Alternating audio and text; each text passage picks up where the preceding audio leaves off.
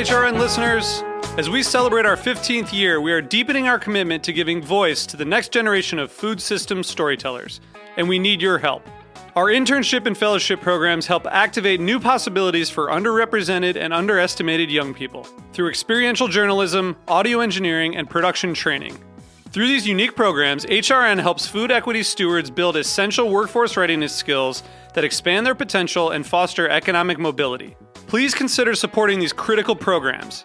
And with a minimum donation, you can be entered to win a dinner for two at an amazing restaurant in one of eight cities and tickets to a concert at a great venue in one of those cities. We have incredible partners across the country who have donated, as they also share our passion for helping to educate the next generation of food systems storytellers. Check out heritageradionetwork.org slash 15 to donate and enter to win today. That's heritageradionetwork.org slash 15 to donate and enter to win today. And make sure you donate before March 31st. Thank you.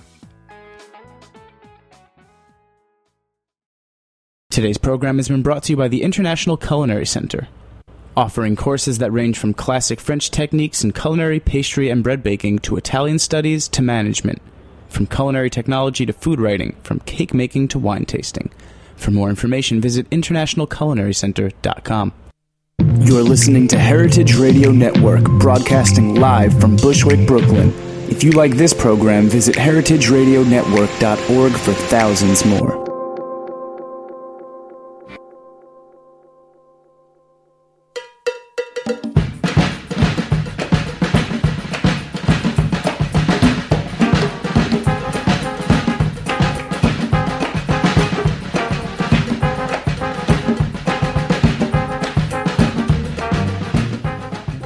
Good afternoon and welcome to What Doesn't Kill You Food Industry Insights with me, your host, Katy Keiffer.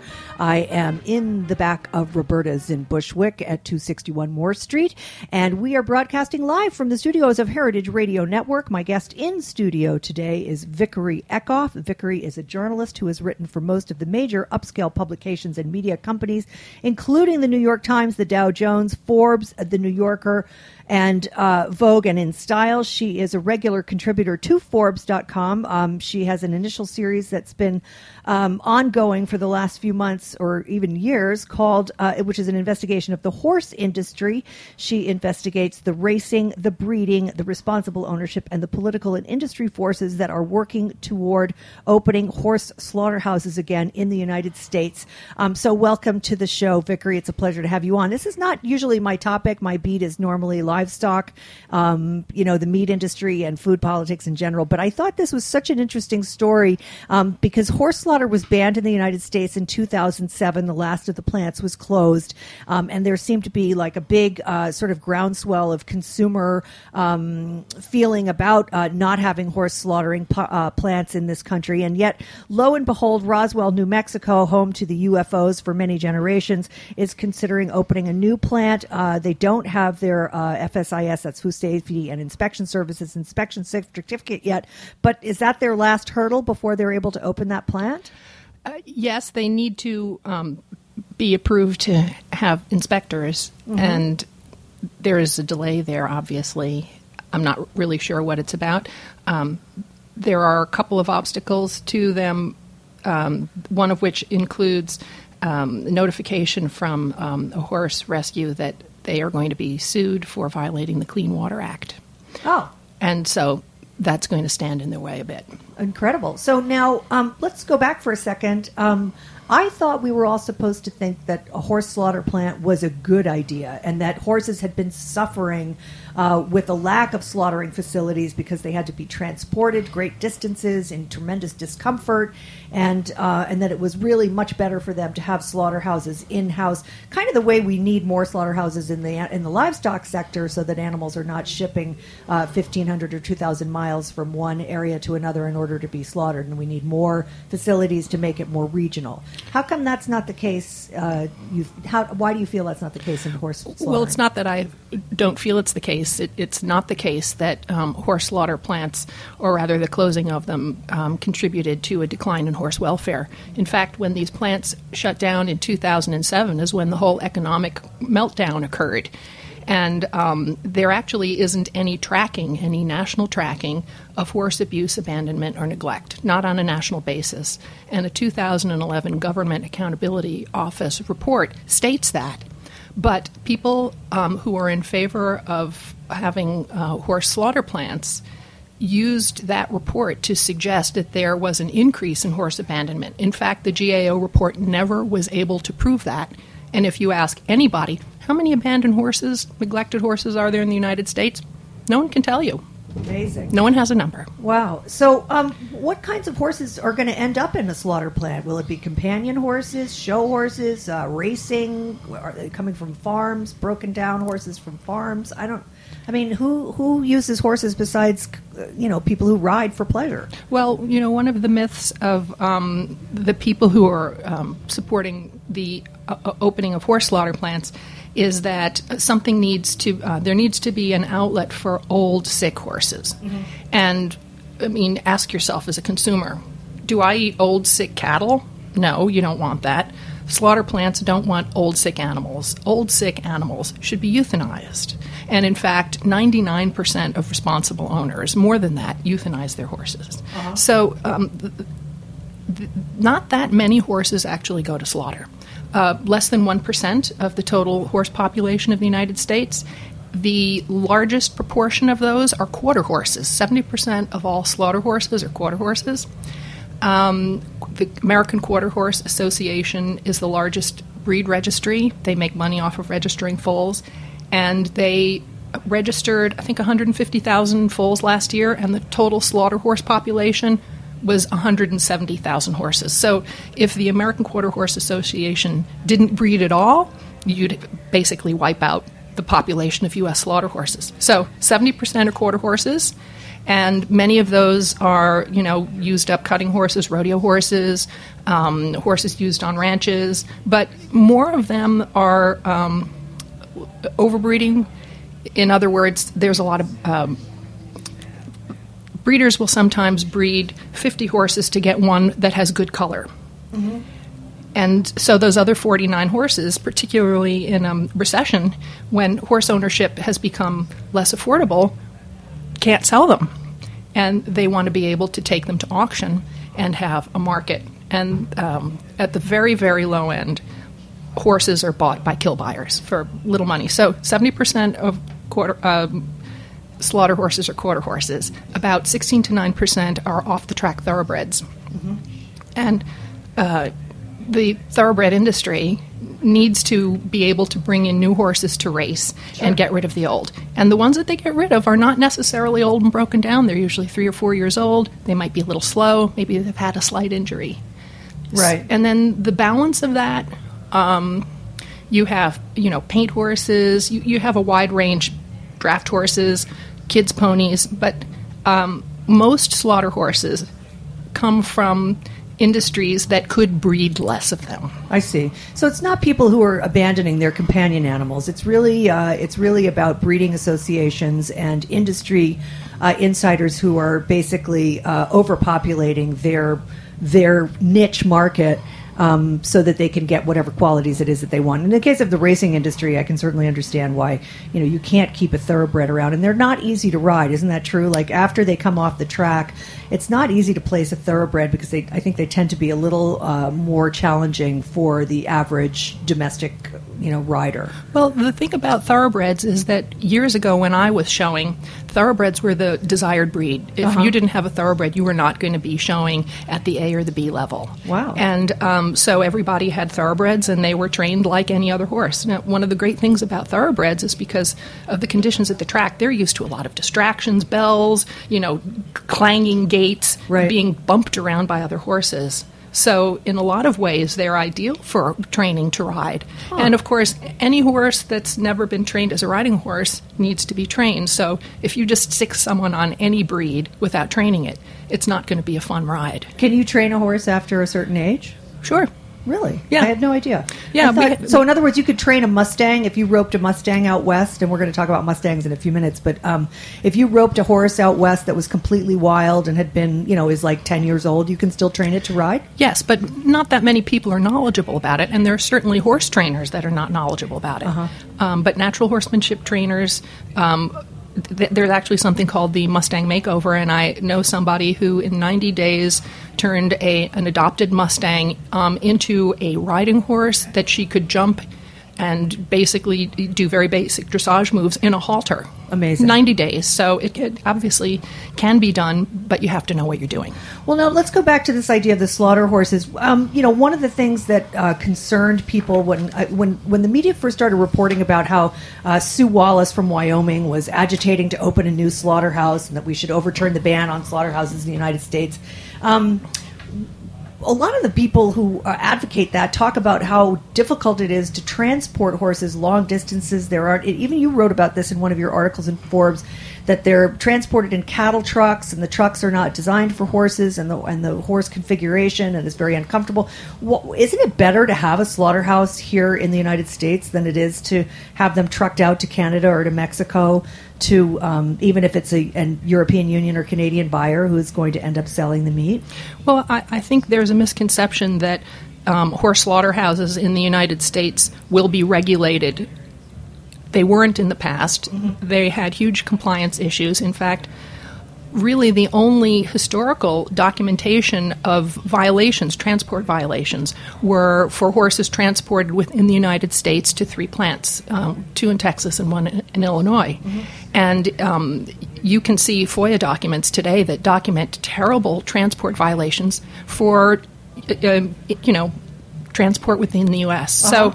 Um, a, a, plant in New Mexico is not necessarily going to be uh, closer than one in Canada or one in Mexico, depending upon where you are in the United States. Um, I actually did a map that showed where all the different plants are, and um, it's very easy to see when you are looking at a map that the distances to Canada and Mexico, in many cases, are shorter.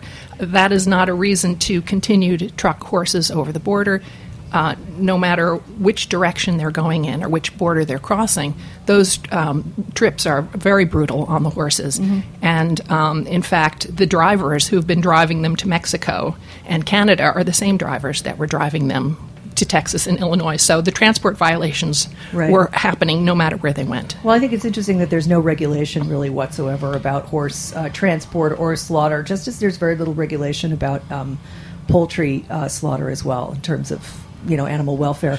Um, one of the things that I wanted to ask you is is why who's going to make money from this? Like why why is this even an issue in this country? Why are horse plant horse slaughtering plants uh, even being considered? Uh, you know, at this very moment, what is what is the uh, the profit motive behind opening up new slaughter plants in the uh, U.S.? Well, there isn't a lot of money to be made from slaughtering horses, and um, one of the things that people tend to not know is that the horses that are slaughtered there aren't raised for slaughter, and that's because it's not economical to raise a, hor- a horse as you might, uh, you know, a steer or a hog. Right. So um, people want a salvage market, you know. They want a salvage market for just about everything, old cars. And so for the large breed registries, for the racetracks, this is a way for them to get rid of the, uh, you know, to be paid for what they no longer want to support. What's the average price for a horse for that is sent to slaughter factory? Well, in, uh, they tend to not pay above three hundred dollars a horse, and you know there are auctions where you can get horses f- for you know very very little money, Yeah. fifty bucks a head, depending upon the uh, condition of the horse. It is important to know though that the horses that are going to slaughter are young and healthy. And I think 90% of them are between 3 and 10 years old, and 92% of them, according to Temple Grandin, um, have no behavioral issues. So they're, they're sound, healthy horses. They're not old, sick horses. Amazing. Well, right, because people wouldn't want to eat old sick And- horses. Now, who's let's let's talk about who is eating horse.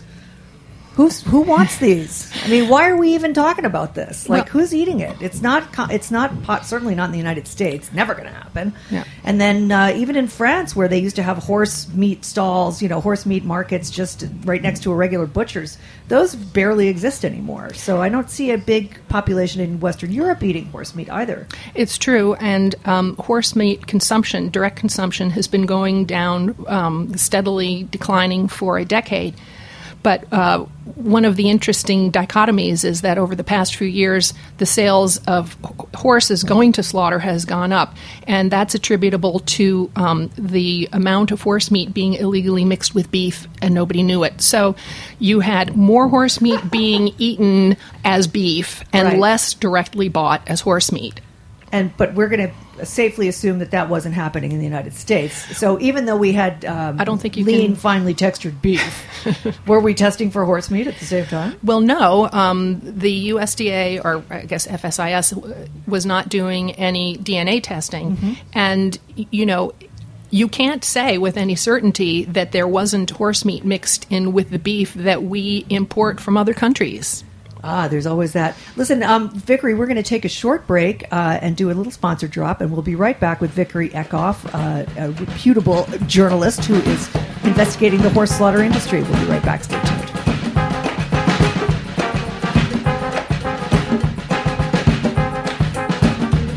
This one's called Broke Down by the California Honey Drops, and you are listening to What Doesn't Kill You on heritageradionetwork.org.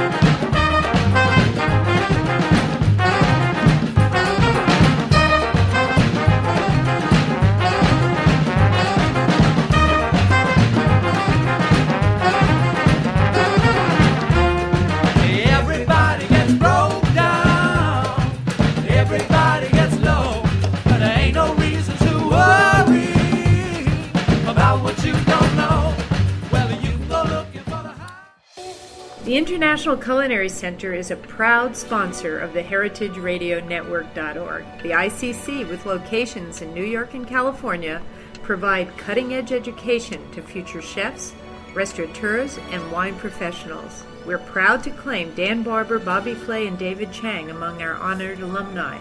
This is Dorothy Cann Hamilton from Chef Story. Check out our ICC website at internationalculinarycenter.com. Welcome back to What Doesn't Kill You Food Industry Insight with me, your host, Katy Keiffer. In the studio with me today is Vickery Eckhoff, a longtime journalist who's been following the whole horse slaughter issue in the United States as we are on the eve of uh, reopening at least one plant and the ban, which uh, was implemented in uh, 2007 against horse slaughter plants, is uh, apparently have been overturned. So we were talking in the last segment about who is buying horse meat, who's eating it. Um, but what is the biggest? I mean, one of the things that you describe in your in your articles is that there's a lot of drug issues inherent in uh, domestic horse production, and how do those drugs affect meat quality, and how can people be sure that they're not getting them? Well, at the moment, you know, presuming that people in the United States are not eating this, it's mostly foreign consumers. Uh-huh. So, you know, there's drug residue testing, but very, very little. You know, I think it's um, 0.2%. Uh, don't quote me on that. But in any event, so how can a consumer know? Well, you really can't because um, here's the thing about horses they are the most medicated animals on the planet. Really? Absolutely. They're athletes. You know, think Lance Armstrong Yeah.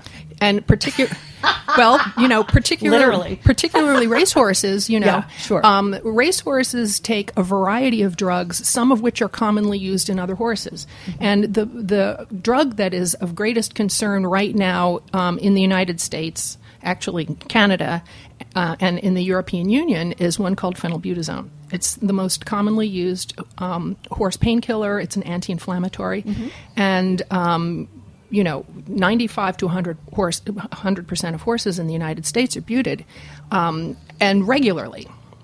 And that's one of many, many drugs. I, I actually brought some packages. I know you brought a scary, scary plastic bag full of horse drugs. I mean, I was astonished at the the panoply of op- of options that you could uh, employ to make your horse perform better. I suppose is the object. I mean, I have to say, my sister owns a horse. I've never seen her give her him a drug. And my aunt had many, many horses and never gave them drugs. But you know, I suppose it happens. Well, and, and you know, the, the thing about these drugs is they're harmful. I mean, Yeah. uh, I'm going to read you just a, qu- a quick statement from the FSIS, um, which says phenylbutazone is considered to be one of the most toxic nonsteroidal anti-inflammatory drugs. It is not approved for use in food animals. There are no regulatory limits, no acceptable daily intake, no safe concentration for meat established by the FDA. Therefore, the presence of any amount of phenylbutazone in animal food food animal tissue is considered a violation and likely to be unsafe for human consumption. It's not likely to be unsafe. There have been uh, there was a peer reviewed study done that showed that in minute amounts, phenylbutazone can cause bone marrow depression. It can cause um, fatal hypersensitivity disorders and uh, serum-like sickness, sickness disorders, and um, the effects are idiosyncratic, which means that nobody knows who's going to get them, and there's no test. There is no research on this because the drug is banned, so the FDA doesn't know how many people have been affected by it, and most people who are affected by it don't connect it to eating horse meat. But what about in European countries where they do eat horse meat and it is in their tissue? I mean, don't they have, like, for instance, the Russians, the Chinese, and many other countries have banned uh, imports of pork with ractopamine because they don't use ractopamine in raising their own hogs. They don't want it in the res- they don't want any residue in there in what they import. So you'd think that EU countries, for instance, that are buying horse meat from you know our country where the horses have been treated with this would be testing for that and would be rejecting those animals. Well, but remember, it's only been very recently that dangers of horse meat drugs have been discussed. So, for years and years, people have not connected I see. Um, eating horse meat to, for example, there's a drug called Regu-Mate that causes spontaneous abortions. Apparently, in Japan, there are warnings um, on packages of horse meat saying, don't eat this if you're a pregnant woman. But nobody's been talking about it, so they're not connecting it to health issues. And um, Interesting. you know, many um, food agencies are denying the significance of the food hazards in minute doses, but it's been established that in minute doses, these drugs can be fatal. Wow, that's a very scary. uh, And there are dozens and dozens of these banned drugs. I mean, they, you know, they're controlled substances. Um, they can cause, you know, to, you to be on dialysis for the rest of your life. right. And you know, the thing is, nobody consults veterinarians about what to put on food labels. But I know many veterinarians who would say, like, label all the drugs on the packages of horse meat and see if people want to buy them. Yeah, well, I wish they would do that with um, with all of the livestock that we slaughter and eat, because there's plenty of drugs in there that I suspect most people wouldn't want to uh, ingest themselves. But, the bute is not allowed in cattle right, and pork. Right, right, right. But ractopamine is, but they Yeah. don't really know what that and, does. And by the way, in uh, the European Union has banned imports of U.S. horse meat because the USDA never submitted a drug residue testing plan. So if this plant opens in uh, New Mexico, I don't know where they're going to sell this stuff. Very interesting. Um, one thing you wrote about was um, the issue of public lands. We're going to talk about Mustangs for a second because we promised to do that. Um, but you talked about the issue of how public lands are used and abused uh, regarding wild horses and burros, and how ranchers end up uh, renting those lands for like a dollar and a quarter a head of cattle that grazes on it, and meanwhile, uh, taxpayers are not really reaping any of the benefits of that. And plus, the herds of wild horses don't seem to be as anywhere near as great as the Department of Land Management would or Bureau of Land Management would have one suggest. So, can you address that for just a second for me? Yeah, sure. So, along with part of the story that's been um, used by, um, you know, big ag companies to get rid of, uh, you know, horses through horse slaughter, is Uh-huh. this idea that there are thousands and thousands of wild horses damaging Right. their inland. Well, in fact, the BLM has only thirty-two thousand, um, estimates only thirty-two thousand wild horses. And they're on how many acres of land? Uh, 31 million. And, you know, and by the way, um, the cattle outnumber them, um, depending upon the area, by anywhere from 50 to 1 to 200 to 1. So, Right. you know, um, And why aren't the cattle and the sheep that are being grazed on those federal lands equally responsible for any kind of land degradation? Well, strangely, when the BLM did a study of damage to range, rangelands, they attributed all the damage to 31,000 Mustangs and none to the perhaps 12 to 18 million horses. Uh, sorry. Uh, cattle, Cattle and sheep. And, and by the way, the USDA does not have an, um, an estimate on the number of cattle. Uh, For example, I can tell you how many permits exist. Um, they have 18,000 permits and leases held by ranchers who graze livestock. Presumably, that's not going to be one cow.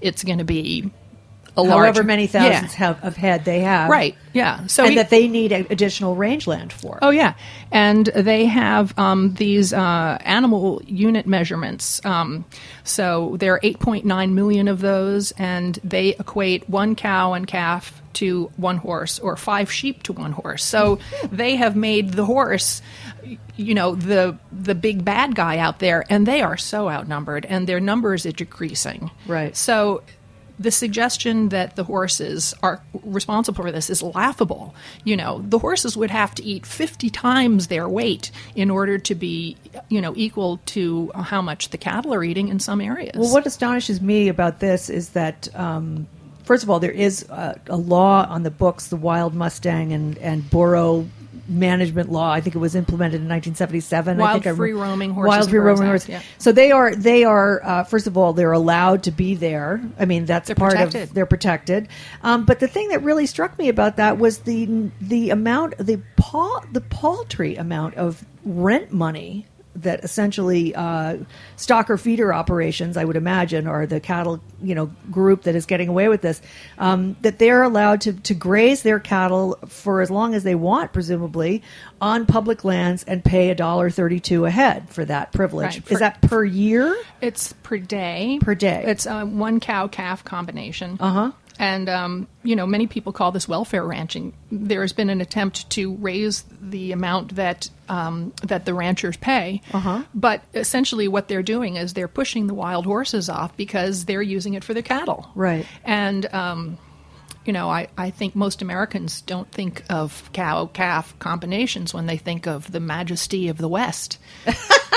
you know, cowboys Yeah, they didn't might think of a bison, but I don't think they're thinking ride of that. cows. Yeah, yeah. Yeah.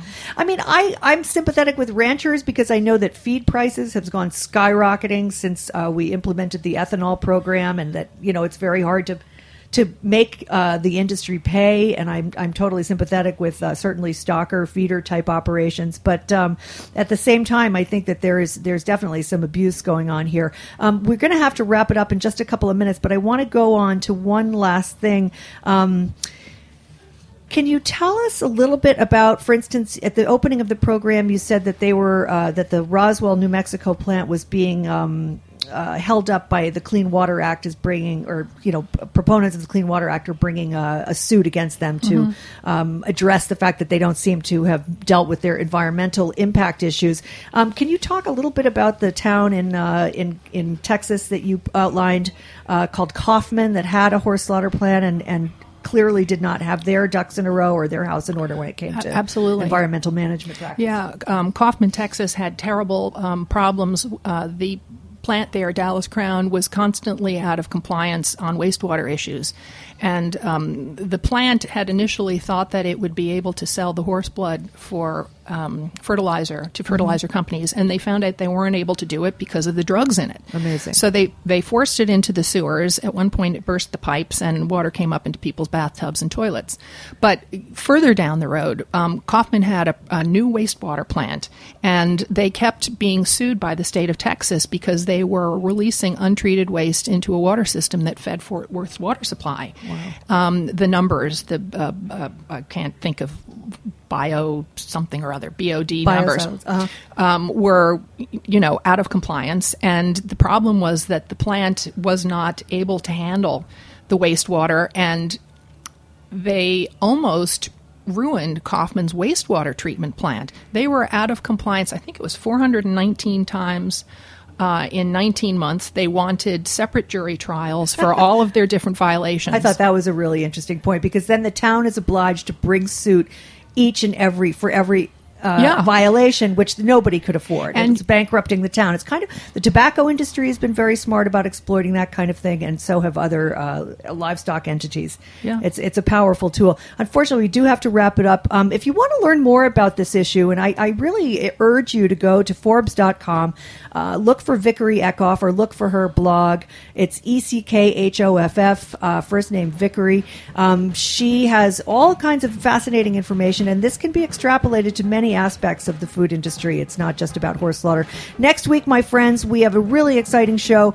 Entrepreneur Eben Bayer of Ecovative. I don't know if you guys read the fantastic New Yorker story this week, uh, but they are an organization that uses mushrooms and agricultural waste to generate packaging material, and eventually it'll be in food packaging and building materials and so forth and so on. It's going to be a really exciting show. Don't miss it. This is the wave of the future. Thanks to my sponsor, thanks to my engineer, and thank you for listening. See you next week. Bye bye. Everybody gets broke down.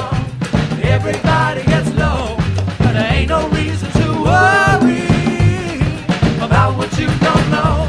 Well, you go looking for the high ground. Thanks for listening to this program on heritageradionetwork.org. You can find all of our archived programs on our website or as podcasts in the iTunes Store by searching Heritage Radio Network. You can like us on Facebook and follow us on Twitter at heritage underscore radio. You can email us questions at any time at info at heritageradionetwork.org. Heritage Radio Network is a nonprofit organization. To donate and become a member, visit our website today. Thanks for listening.